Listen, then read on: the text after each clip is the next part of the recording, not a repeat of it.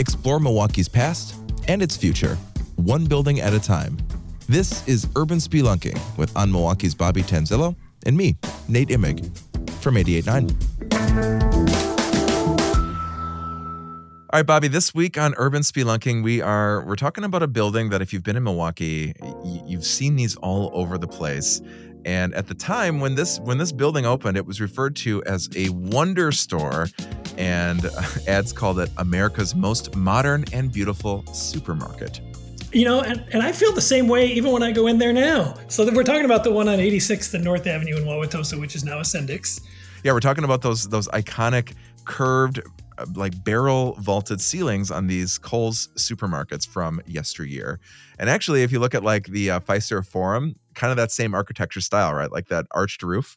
Yeah, yeah, very similar. And like it's just these are totally iconic in Milwaukee, right? I mean, and and beyond, they were all over the state, and there were some that in there were some in Illinois and Minnesota and other nearby places.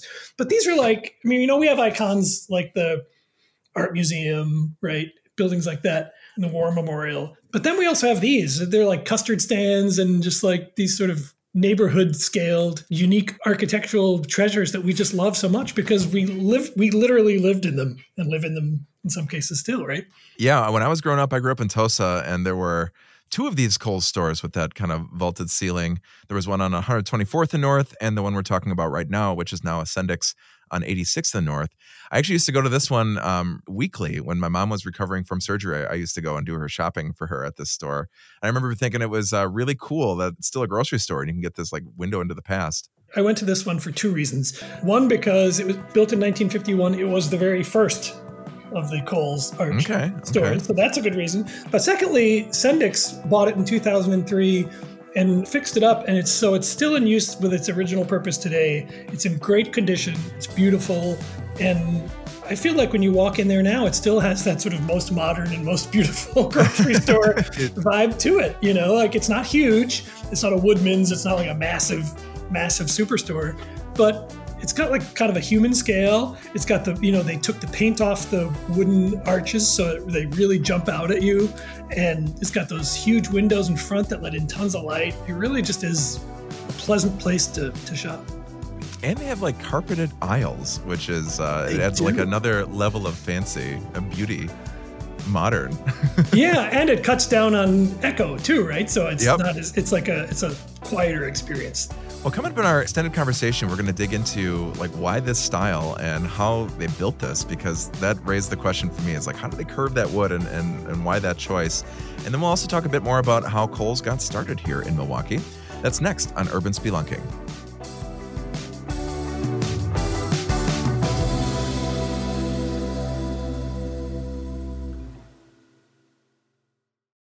Do you want to know the secret behind the programming you love? It's all funded by the Honor System.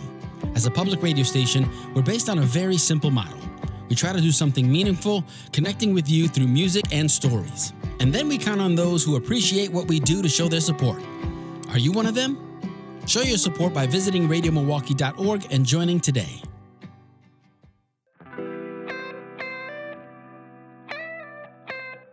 Right, Bobby, back on 86th and North Avenue at the current Sendik's, formerly, of course, a Kohl's grocery store. We know that because of that arched roof. And this actually had like kind of a practical use in the store because it eliminated the need for like those steel support columns, right? Yeah, they're very useful because, as you say, it eliminated the the need for beams, right? So they could, you, you know, they gave 95 feet of clear, unobstructed space which is just perfect for a grocery store because then you can just slot the aisles in there and you don't have to worry about working around posts and beams and all that sort of thing.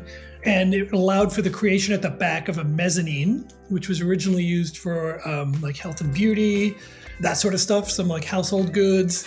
I think magazines were in there. And the front, you know, because the front had these huge windows and had it let in tons of light, so it was a super airy space, super bright, space, super open and adaptable space for a grocery store. And the construction of this was kind of fascinating to me. I noticed in your story you said that they were made of laminated wood. So I take that to mean layers of, of bent wood. Is that how they made them?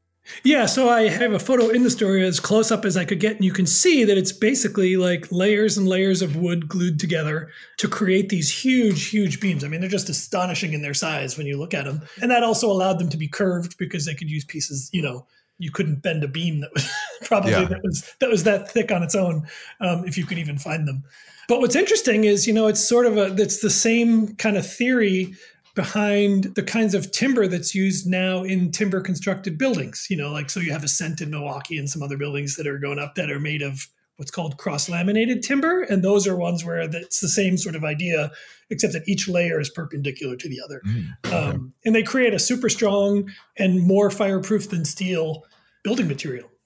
So these wow. really were sort of revolutionary at their time. Okay, so we've nerded out over the ceiling. We got the beams covered, right? yeah, yeah, yeah, we got that figured out. Yeah. Uh, this stuff is like super interesting to both of us. So uh, if you're with us on six minutes in here, you you understand how how we're geeking out here. But let's talk about the Kohl's business and how this got started in Milwaukee. Um, it of course began as a grocery store and later became a department store. So how did that all start, and who who had to meet each other to to make the Kohl's thing happen in Milwaukee? Well, Max Kohl, who was Herb Kohl's dad, started it in the 20s as a grocery store, like a more traditional sort of neighborhood sized grocery store. And then um, later on started to open supermarkets that were bigger, but not quite as big as this one. so when this opened in 1951, it was like massive. The, it was the sixth Kohl's store, so we had six at the time. People were used to much smaller, kind of like butcher counter type neighborhood grocery stores, huh? Yeah, right. So I mean, if you know, and they got a little bit bigger, um, as I say, when he when he opened his first supermarket in 1946, those were a little bit bigger, but still not the size of this. You know what I mean? So I think when people came into these stores, you know, on on opening day in 1951, they were met not only with this unique design, which must have seemed space age at the time, right, but just the the size of the place, the quantity of of products on hand must have just been just been amazing. Yeah, I love this quote you found from the uh, Sentinel when the store opened, and just the idea that a like the newspaper would be covering a grocery store opening shows you how how like the supermarket craze and how that swept America in the fifties, right? Yeah. And this quote I think says it perfectly. It says ingredients for the successful opening of a new supermarket. You say, ask the Sentinel the next morning, and this is what they say: thousands of customers, sunshine, bargains, music, air conditioning, floral tributes, busy sales help, excited youngsters and their parents, and cash registers ringing merrily. If there had been a brass band, nobody would have been surprised. what a great quote from the era. And that, I mean, it shows you what a big deal this was. Yeah, yeah. I mean, it was it was a big deal. I think people traveled from all over the city to see it because it was such a unique thing. Wow. And so, well, and then over time, you know, they just kept building them, and so you didn't have to travel from anywhere in the city because you had one probably nearby. And this, and when I wrote the story, when I posted the story earlier in the week, and people on social media reacted, everybody was like, "Oh, I used to go to the one on this street. I used to go to the one on that street. My neighborhood one was there." You know, like everybody remembers these places because they were so unique looking, and as we said earlier, such a part of people's lives. Right? You went there every week, maybe more than once a week, or you worked there loads of people commented saying, "Oh, I was a bagger there," or uh, "My uncle worked." Oh yeah, I bet. Was a butcher there. You know, like just everybody has a story about one of these buildings. I wanted to ask you about how this. Um, so, how did this was the first one with that architectural design, and you mentioned that there soon after this, many more opened around not just Wisconsin but in the area. Was it all because of this this kind of inspiration from the store in 86 and North? Yeah, I think so. I mean, there's, you know, there were stores out east uh, called Penn Fruit Market in Pennsylvania that had a very similar, not exactly the same, but very similar design. And some people said that the inspiration came from those, but I wasn't able to find examples of those that were built before the Kohl's ones.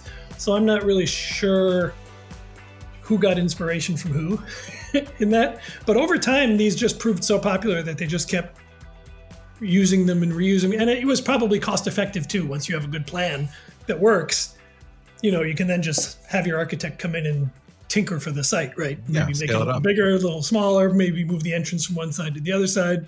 But you probably save a lot of money by using a, a, a same design. But also, it's a massive marketing tool, isn't it? I mean, long after Kohl's grocery stores are out of business, you drive by one of these buildings and you know exactly what it was built for, right? Yep, that was a Kohl's for yep. sure. Yep. I'm thinking of the one that's on 124th and North that at one time was a Kohl's food store on one side, and then there was a vestibule that connected it to the Kohl's department store. And I remember as a kid, I was not one of those merry kids when my mom took me on like the super Kohl's excursion on Sunday where we'd start at the department store and finish at the grocery store. It was like a four hour event, you know? Torture um, for a kid. so when did the department store element of the Kohl's business sign on? You, was that part um, of the um, story? No, the department stores, I didn't really go into that because those didn't generally look the same those were not always the same, but those were founded in 1962 also by Max Kohl.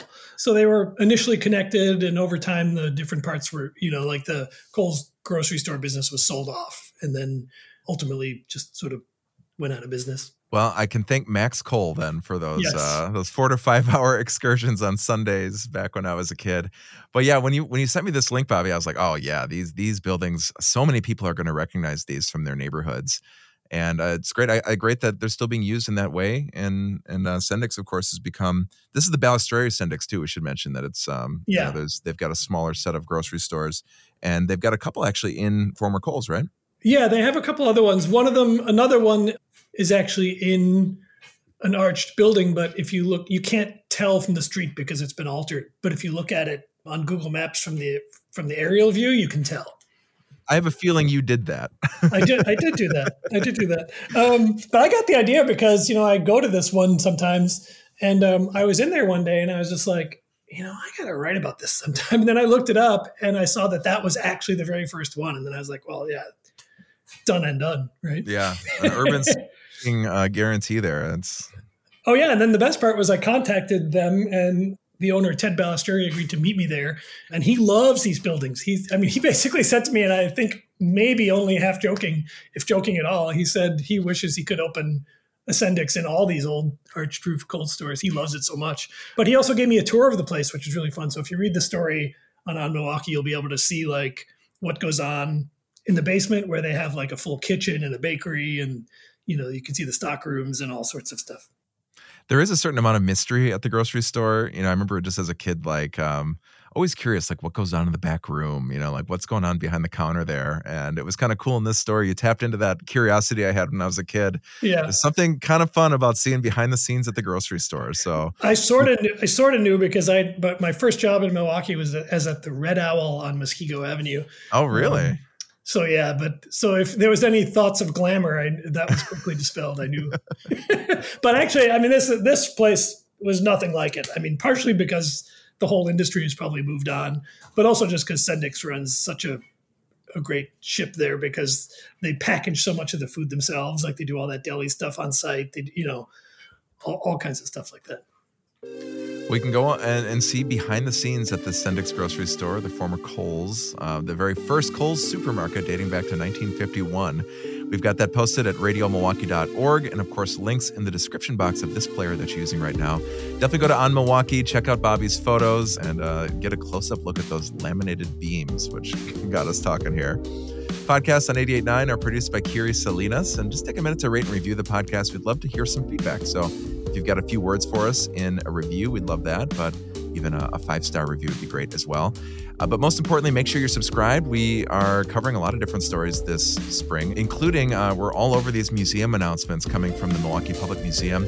We've got some stories about the Milwaukee Revealed exhibit. Actually, that's going to be announced tomorrow. We'll have details about that in kind of a special Urban Spelunking bonus episode. And you can also go back and see those past reveals that we've done uh, in partnership with the Milwaukee Public Museum. And three more coming this spring, including tomorrow, the, the big announce about the uh, Milwaukee Revealed exhibit and the spiritual successor of the streets of Old Milwaukee. So, subscribe, get that content delivered to you every Thursday from On Milwaukee and Radio Milwaukee.